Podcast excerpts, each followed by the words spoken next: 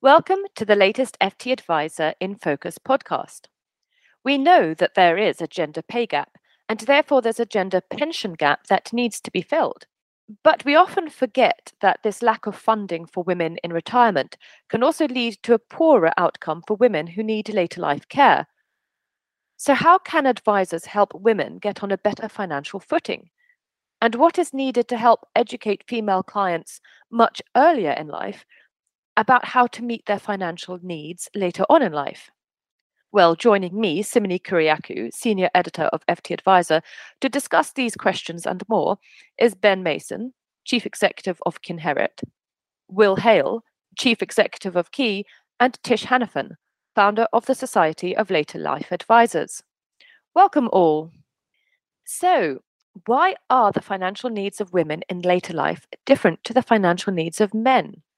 I think I will start with you, Ben, if I may. I think one of the main things that screamingly obvious is is the consideration of longevity that that women traditionally have been living longer, and although living longer sounds great to many people, what can come with that is actually a poorer quality of life, life health wise. Uh, all dementia statistics, just to pick on those, are very obvious that more women suffer dementia than men do. So the financial considerations, the immediate one that comes to me is around have they got the funds there for, for that for that long-term care should they need it? And also if they do lead a long and healthy life if they are living five six seven years longer than their male counterparts have they got that money there for the extra five six seven years? So it all comes to longevity be it a healthy life or one with illness. That longevity and that extra length of life for me is is the major consideration that that we, I would start to look at. Tish, I could see you nodding in agreement there. What would you like to add to that, please? I, I think Ben's absolutely right. Um, longevity is, if you like, the, the, the, baseline for why women may have different financial outcomes. And I think as we go through this podcast, we'll probably look at some of the wider issues around it because, for example, it isn't just that women live longer on average. And obviously, everything we say is average, and that means that there are, you know, women apply across a whole demographic, you know, background. But one of the things, as a generality, that's true is that women tend to be the ones who will stay home, for example, and bring up the children. Or if they don't, then they may work part time. And they certainly, all the evidence shows, are the people, particularly the sandwich generation, who take on caring responsibilities, say for older members of the family. Um, some of the statistics with that show that you know 49% of women are the ones will be taking some kind of career break. And they will be taking it at a sort of often at middle age when that's a key time for um, developing you know their own financial independence. So i think we'll probably explore that. But i think that contributes to the fact that um, when they get older they perhaps don't have the financial security that they should have that's a very good point, Tish, about the sandwich generation, because as we and I'm in, I'm in the sandwich generation. I won't say whether I'm the, the meat or the lettuce, but uh, I, I'm up there. And, and, it is true that as you're starting to reach the peak of your earnings power, mm. that is when you're starting to have caring responsibilities at either end of the yes. spectrum. So yeah, that, that, that's definitely something that that we need to consider. But I'll just um, go to to Will. Could uh, I ask you to build on that, please? Yeah, thanks, Simone. I, completely agree with the points that, that Ben and, and Tish have made. I think just to sort of put some some numbers on a few of those points. So, um, a leading uh, set of economists from the CEBR um, have sort of quantified that sort of gap in terms of retirement income and have found that um, women earn over £180,000 less than men in their retirement. Um, so that's taking into account pension income and, and, and all other sources of income. So a significant gap there in terms of retirement income. Um, and also to, to Ben's point, looking at ONS data sort of from 2017 to 2019, the average age expectancy for a or life expectancy for a male is 79.4 years, whereas for women it's 83.1. So on average, uh, a 4.3 year year gap. So you've really got that double whammy, as both Ben and Tish have talked about. You've got women earning less through retirement and also living longer. So it really is quite a challenge for, for a lot of women to, to navigate through that period of later life. And certainly, I think Ben touched on it. The care issue is one um, which clearly is gaining a lot of pr- prominence at, at, at, the moment due to um, the government sort of thinking about um, sort of how to pay for care in, in, in the long term. But the, the fact is that, that women will live in care for longer than men as well, and that is incredibly um, expensive if, if you need to sort of fund that yourself. So all of those factors sort of really go to, to demonstrate that, that there is quite a challenge to be to be addressed here. Yeah, it definitely seems that um, we need to be addressing these challenges. And I don't think it comes as any surprise to financial advisors because they're very aware of this. But it seems that many women just do not realize the lack of financial resilience that they have. Um, I feel that we're perhaps far more financially informed than we've ever been, and perhaps we're a little bit more financially in- independent. Um, but our resilience really needs to be built up. So, um, if I could just ask, what do you think needs to change to prevent this pattern being repeated over and over that women in later life are just less financially resilient? Um, Tish, can I start with you, please? Um, well, there's a whole lot of things I think you could you could say could ch- should change, but in terms of what we practically can do, one of the things is it's really important. I think in financial services you have a great opportunity to engage with women earlier and and by that i mean that's obviously easy to say and harder to do but also but one practical way is you know when you're seeing couples it's very easy for sometimes the woman involved particularly if the husband's initiated it to step back a bit and to i mean and certainly for a certain generation who their husband did all that kind of thing. And surprisingly that is still the case. I mean just anecdotally i uh, three or four years ago now i sat in on um, you know, behind a screen watching um, a focus group of older women. And the really sad thing was that of these 14 women, I remember that 11 of them said the same thing. I wished I'd known more about what the outcome would be. And I think in relate that particular one um, was about pensions. So, for example, a, a good thing to do would be to do more education with women around pensions whether you're married or not, because not everybody now, the, the demographics change, are married, what would happen if your husband died or your partner died? What would be your pension outcome? A lot of people don't know that. They have absolutely no idea. And they don't necessarily think about um, their own pension, and they don't think don't necessarily consider as well whether they should take some pension advice if they're deciding to step back from work for a while and work part time or give up work, you know, about whether or not they should or shouldn't continue to contribute. Anything around financial education for women, I think, and about taking that responsibility. Mm. Um, ben, I'm going to come to you. Um, looking at that financial responsibility, you uh, did a presentation and you wrote for um, us at, on FT Advisor about how to prevent your daughters from becoming deprived and uh, protecting their wealth from, I think, idiots was the, was the, was the phrase. Yeah, um, I, I did just, say that. but if we just look at protecting women's wealth and helping women to become more educated about their wealth, um, could I could I ask you to build on that, please? So, what flies in the face of the stats with Will and Tish and I have already given is about women's financial literacy. And I, I, remember reading a piece in the FT, and I've just called it up. It was on International Women's Day, on March the 8th this year. Um, it's about lack of confidence affecting women's financial literacy. Really good article. And it was about the confidence around literacy to decide to go and make decisions. So, is that education? Is that background? Is that whatever? There's lots of play there. But what does fly in the face that is that I can tell you our own studies with over thousands and thousands of clients, it is the women who drive end of life planning, who drive will writing, who talk about trusts and passing on next generation. Mm-hmm. So there is a weird thing there, which would be great to understand what has made men so wanting to know the financial literacy while they're alive and women have not, but women taking the lead full throttle. I would say it's probably 65% of client of couples that come to us are driven by the, the female in the relationship, maybe slightly higher when it comes to doing your will, trust, and powers of attorney. I just say that because it's an interesting thought piece for, for, for the group and for maybe for listeners to go, well, isn't it weird that on one hand there is a lack of knowledge, on the other hand there's a huge push and and and influence by, by the female member of the couple. But I, I'm just saying that because obviously you asked about the how we protect women's wealth.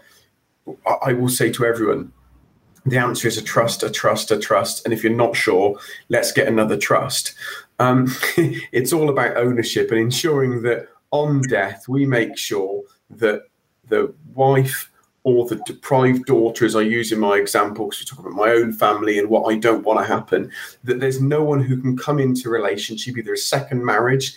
I don't want anyone marrying my wife and taking what I leave behind in a divorce. If my when my wife and I pass away, I don't want someone marrying my daughter and taking what we leave our daughter. Now, if my daughter's got her own money and her own property and she gets divorced, then she will lose half of that. We understand. But I haven't worked all my life and continue to work and built this business for someone to marry my daughter and as i always say some idiot to come and take half of what i leave behind so it's just important to understand that and, the reason it relates again to women especially women in in later life is that women do live longer than men. Their husbands do pass away. There are more second marriages around for women because of the because of men passing away and there are women then marrying again the last thing we want is to see the woman in my life my wife is liz marrying again in 10 years time if i pass away and that new person divorcing her and taking half of what i leave so it's also as tish said about understanding pensions understanding income options and what goes wrong if you don't do it. Well, I'm saying, well, let's understand what happens if you don't have the right wills and trusts in place to protect what you do have. And that's a really important consideration. Indeed, and that's a really interesting point to um, come on to to will, um, because it, it, it's often true that um, women tend to have uh, have the greater ownership, outright ownership of homes in later life, whether through um, because they're, they're, single women or because their husbands have died. Um, does this then feed through to women having to use equity release or to sell or downsize in order to fund later life care? Perhaps because they haven't got, you know, haven't had all this trust planning or estate planning put in place. I mean, is, is that something you found at Key? Yeah, absolutely. again, I'll, I'll, sort of go back to the stats. If, if you look at um, the profile of equity release customers that, that we see at Key, um, 57% of those are, are couples, but then only 15% of them are single men and 28% are single women. So that very much sort of supports the, the, the point you're making in that um, for, for, women, the, the, the property is a significant asset that needs to be taken into account as they sort of move through that that later life um, financial planning. And and I think again, completely sort of endorse the comments of Ben and Tish. I think as an industry. Um, we need to think about how we sort of engage sort of women earlier in their uh, retirement planning journey and how we engage them differently, recognizing that their needs may be different um, than their male counterparts and think very carefully about the needs of sort of both parties within within a couple um, as well. But but I do think as well as, as, as sort of the stats that I sort of relayed show that there's a great opportunity for financial advisors to really step in and help sort of women in that sort of latter part of their life. And I think it needs to be seen as an opportunity and, and the mindset needs to change a little bit from financial advisors to think more holistically about all assets not mm. just think about pension investments, but think about the home and how that can be used sensibly to, to help customers sort of navigate their, their way through. So I think it, it, it does need some um, sort of significant changes from the financial advice profession in terms of how, how we engage with women and, and how we look to uh, uh, look after those needs very explicitly. Yeah, um, it's interesting what we say. I, I spent four years um, volunteering um, some of my time to help in a, in a care home um, when I was younger. And I noticed that predominantly it was women in the care home. And most of them had been using their home. They'd sold their home in order to pay for their care home fees. Um, Tish, does this present perhaps a difficulty for those who perhaps wanted to leave money or assets to children or as an inheritance? And how can advisors help women who need later life care not necessarily have to go down that road of selling the family home? Well, never could anything be more topical than at the moment the discussion about whether or not we should all as a have a f- central pool for funding people so they can save their inheritance which is one not necessarily the only way to look at that. So first of all i would just go back to what will and ben said. Listening to ben speaking about wills and trusts is interesting to me because as you know i'm a barrister and i specialize in uh, estate planning and will talking about equity release I think that demonstrates something that's really important in financial services, and we'll mention the word holistic. And why I say holistic is each pieces of those advice may be excellent for women, but they would need to be done in some way that was a joined up way. For example, just one trusts. Obviously, I'm a chairman in Kent of the Trust Society of Trust and Estate Practitioners. So that's a bit of interest to me. But with um, a trust, for example, you would need to look at and recognise what would happen then if you wanted equity release and the house was held in a trust, perhaps for another generation, what kind of trust that is, whether or not that would preclude you from having a deferred payment agreement with the local authority, which is, to go back to that, another way in which people don't have to sell their home. So, just to go back to your question, one thing that would be really useful for the discussion on social care is if we cease to talk about selling the home and remember that in the con- in that context very often it's an asset. If you look at how many people move home in their lifetime i am exceptional in that my husband was born in the sitting room of my house and his father before him and my son will take our home. But that's because i'm in a farming family. Most people aren't. They move all the time. They're not trying to protect their home always. They're trying to protect that asset. And asset protection may well be equally achieved by something like by planning that all holistically. And if you take the emotion out of a, out of the home, that bit, you know, in other words, it's an asset just like anything else. Um, then the gut looking at, for example, you if you the question is, do you accept you have to pay for your care? Yes or no? And if you do, then the question is, do you pay for it during your lifetime or do you pay for it later? And the deferred payment agreement, for example, is a way of saying you don't have to sell your home if that's what you want to be call it. And I'm not saying you shouldn't be emotional. Believe me, I'm not, because I do understand that. But if you look at it realistically, well, then you might sell it later. So I think the real key thing for advisors is to say, let's look at everything holistically. The home is, when you said a lot of people have sold the home, they have, but that's where they haven't had any advice about other options. I really do think there is. And also, some of the people in care homes now, the move is definitely towards people staying in their own home. And had they had the right kind of planning and the right kind of support, might well have stayed in their own home, even with dementia, to a much greater stage. So I think there's quite a, a, lot to do around advising people, making sure, I know it sounds silly, but making sure they're getting all the benefits and things they can. And I would say with deferred payment agreements, remember that if you do those, you can use the rental income as well. So, if protecting the asset, for example, because it will have inflation is valuable to you, you know, that's also an asset. So, that knowing what all the options are is what financial advisors can do best. Indeed. And um, Tish, if I can just stick with you for a second very quickly, um, people often think, well, if we are having someone come into my mother's home or to my father's home to look after them, it's not going to be that expensive. It might not be as expensive as staying in a care home, but but it does have a lot of cost, doesn't it?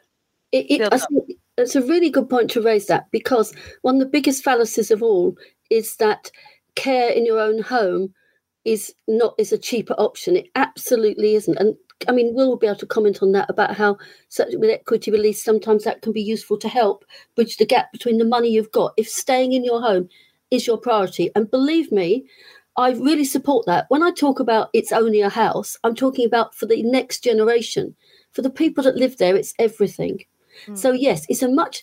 If we could all, as a finance, I mean, I'm not a financial advisor. Obviously, I'm a lawyer. But if all financial advisors could just once have the conversation about it isn't meals on wheels and someone popping in. That doesn't happen anymore. And at the highest end of need, if you truly want to stay in your own home right the way through, that cost will be as much and often more than a care home. The difference is that it won't be a catastrophic cost, i.e., it's happened overnight. It's for people that are gradually building that up. And that's where financial advice all the way through to say, okay, but what about the next option will really help. Hmm. Indeed. Uh, I think this is a good uh, time to go to Will.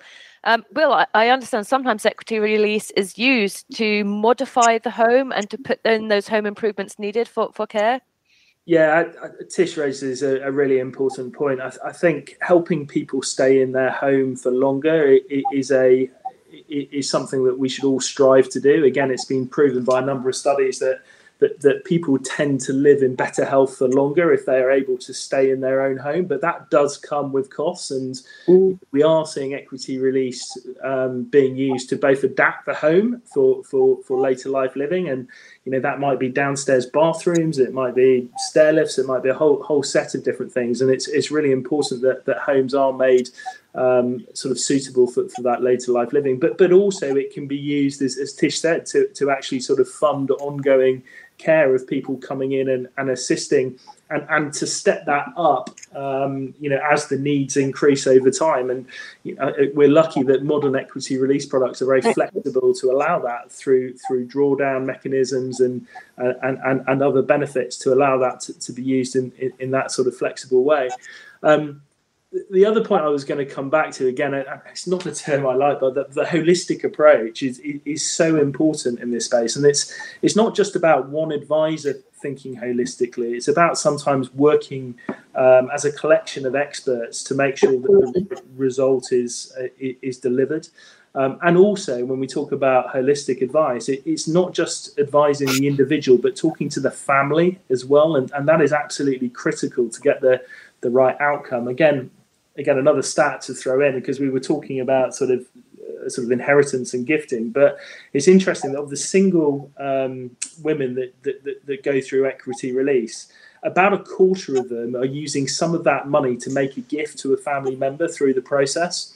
And and that shows hopefully that there's some sort of good intergenerational sort of thinking um, going on in, in that context. And and that's where again advisors can add real benefit to, to making sure that the family are all um, on the same page as to the plan that's um, trying to be achieved and the implications for each party in that process whether it be um, sort of what is gifted um, sort of before death or, or, what the implications will be on the estate post death so again, I, it's a really challenging space, and, and, and that's why I, I, say it's so important for me that you, you have experts across estate planning, across um, equity release or later life lending, across pensions and investments, all working together to ensure that the right overall plan is arrived at for, for the different individual and their family. Absolutely. Absolutely. I mean, need lawyers as well, Tish. Um, um, but there's a, there's a, lawyers and accountants. Let's let's bring in the whole professional partnerships to work here. But if I can just come to to Ben, um, Ben, we're looking at how we can all work together with estate planning, um, equity release, legal representation. This is not just about building up your investments and creating the right pension plan. This is about um, you know, we've already said we don't really like the word holistic, but it's probably the most appropriate one here. Holistic advice using lots of different professionals. Um, I saw I saw you nodding when, when Will was speaking. The, the, re- the, reason we don't like the word holistic is because too many poor advisors used holistic because they didn't know what else to call themselves. Will's laughing and Trish is nodding because that's the truth of it. The word holistic was perfect because that was right. But too many people who aren't very good have used it in the past and it's sort of lost some of its value and meaning, just to be very blunt. But I want to say that Tish has nailed it on the TED. Like so Tish, you and I can maybe have a very, very boring conversation one day because yeah, we don't my, need to call anybody else. No, you're yeah, right. All, all, of my team are STEP, so every single person here at Kinherit, every single adv- single advisor STEP qualified, and that's so important to us. It is really important. There's so many people out there giving very poor advice because they're not STEP qualified. They don't have that depth of experience to look at the whole picture. They just go in, they've got in their mind what they want to deliver and they just try and deliver that and fit it to the client rather than look at the client and understand the law. Um, and that's why it's so important for me. I'll always say to use a STEP qualified person. And what Will was saying, which was, is that everyone should be working together, but it they're fearful of doing it because they're worried about maybe losing their client. Rather than going, do you know what? I'm going to find a great team to partner with, a great company to partner with that I'm comfortable with. And by providing the extra level of quality of service for my clients, I'm going to get back more in return. But there's that fear and trepidation of losing people losing clients, and it's it's not it's not really in the client's best interest. And I think that we see more advisors try and have that holistic approach of working with other people. That, that that's really what we need to see from it. And to somebody's greater point, it's where you divide FP and EP, financial planning and estate planning. You can argue that a 30 year old couple with one child and, just on the property market, they're much more FP, they're much more financial planning. They're growing their amounts, they're growing their accounts, they're growing their net worth, they're growing all of that. What's it look like when they get to 50? Well, now maybe some more estate planning has to come in. And as they get towards 55, 60, 65, 70, more and more estate planning consideration should be given. And I just think that maybe some of the industry is a bit too weighted towards just pure FP. So you get these people, and Tish will see it every day, as will will from a lesser extent, but Tish and the SOLLA will see it every day. These people get get in front of her and her clients and her her SOLLA members, and we see it, and they've got they're rich, they've got lots of money, lots of things to pass across, but they've started to leave it too late to do the proper estate planning. And there's only so much we can do when husband or wife has already passed away and someone's now ill. You need to put those considerations for financial and estate planning together as you move through that financial journey in your life. Because otherwise, you could find yourself having to make poor decisions, or even worse, having no decisions to make because you've just got no opportunity to do something. Does that make sense? Absolutely.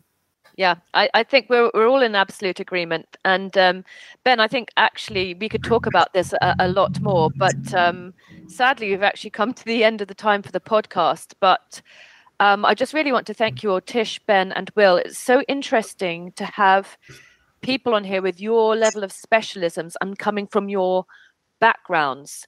Um, because it's true, we can't just focus on financial planning. We also have to consider estate planning and that will help everyone not just women but everyone make that transition from building up wealth assets to protecting wealth assets to being able to use those in later life not just for providing an inheritance if that's what you want to do but also caring for those later life needs um, ben tish and will i just want to thank you so much for talking to us and to thank everyone for listening for thank more you. news and views stay on ftadvisor.com take care Bye-bye. Join Capital Group CEO Mike Gitlin for a new edition of the Capital Ideas Podcast. In unscripted conversations with investment professionals, you'll hear real stories about successes and lessons learned, informed by decades of investment experience. It's your look inside one of the world's largest asset managers. New episodes are available monthly. Subscribe wherever you get your podcasts. Invest 30 minutes in an episode today. Published by American Funds Distributors, Inc. Support for this podcast and the following message come from Corient. Corient provides wealth management services centered around you. As one of the largest integrated fee only registered investment advisors in the U.S., Corient has experienced teams who can craft custom solutions designed to help you reach your financial goals, no matter how complex.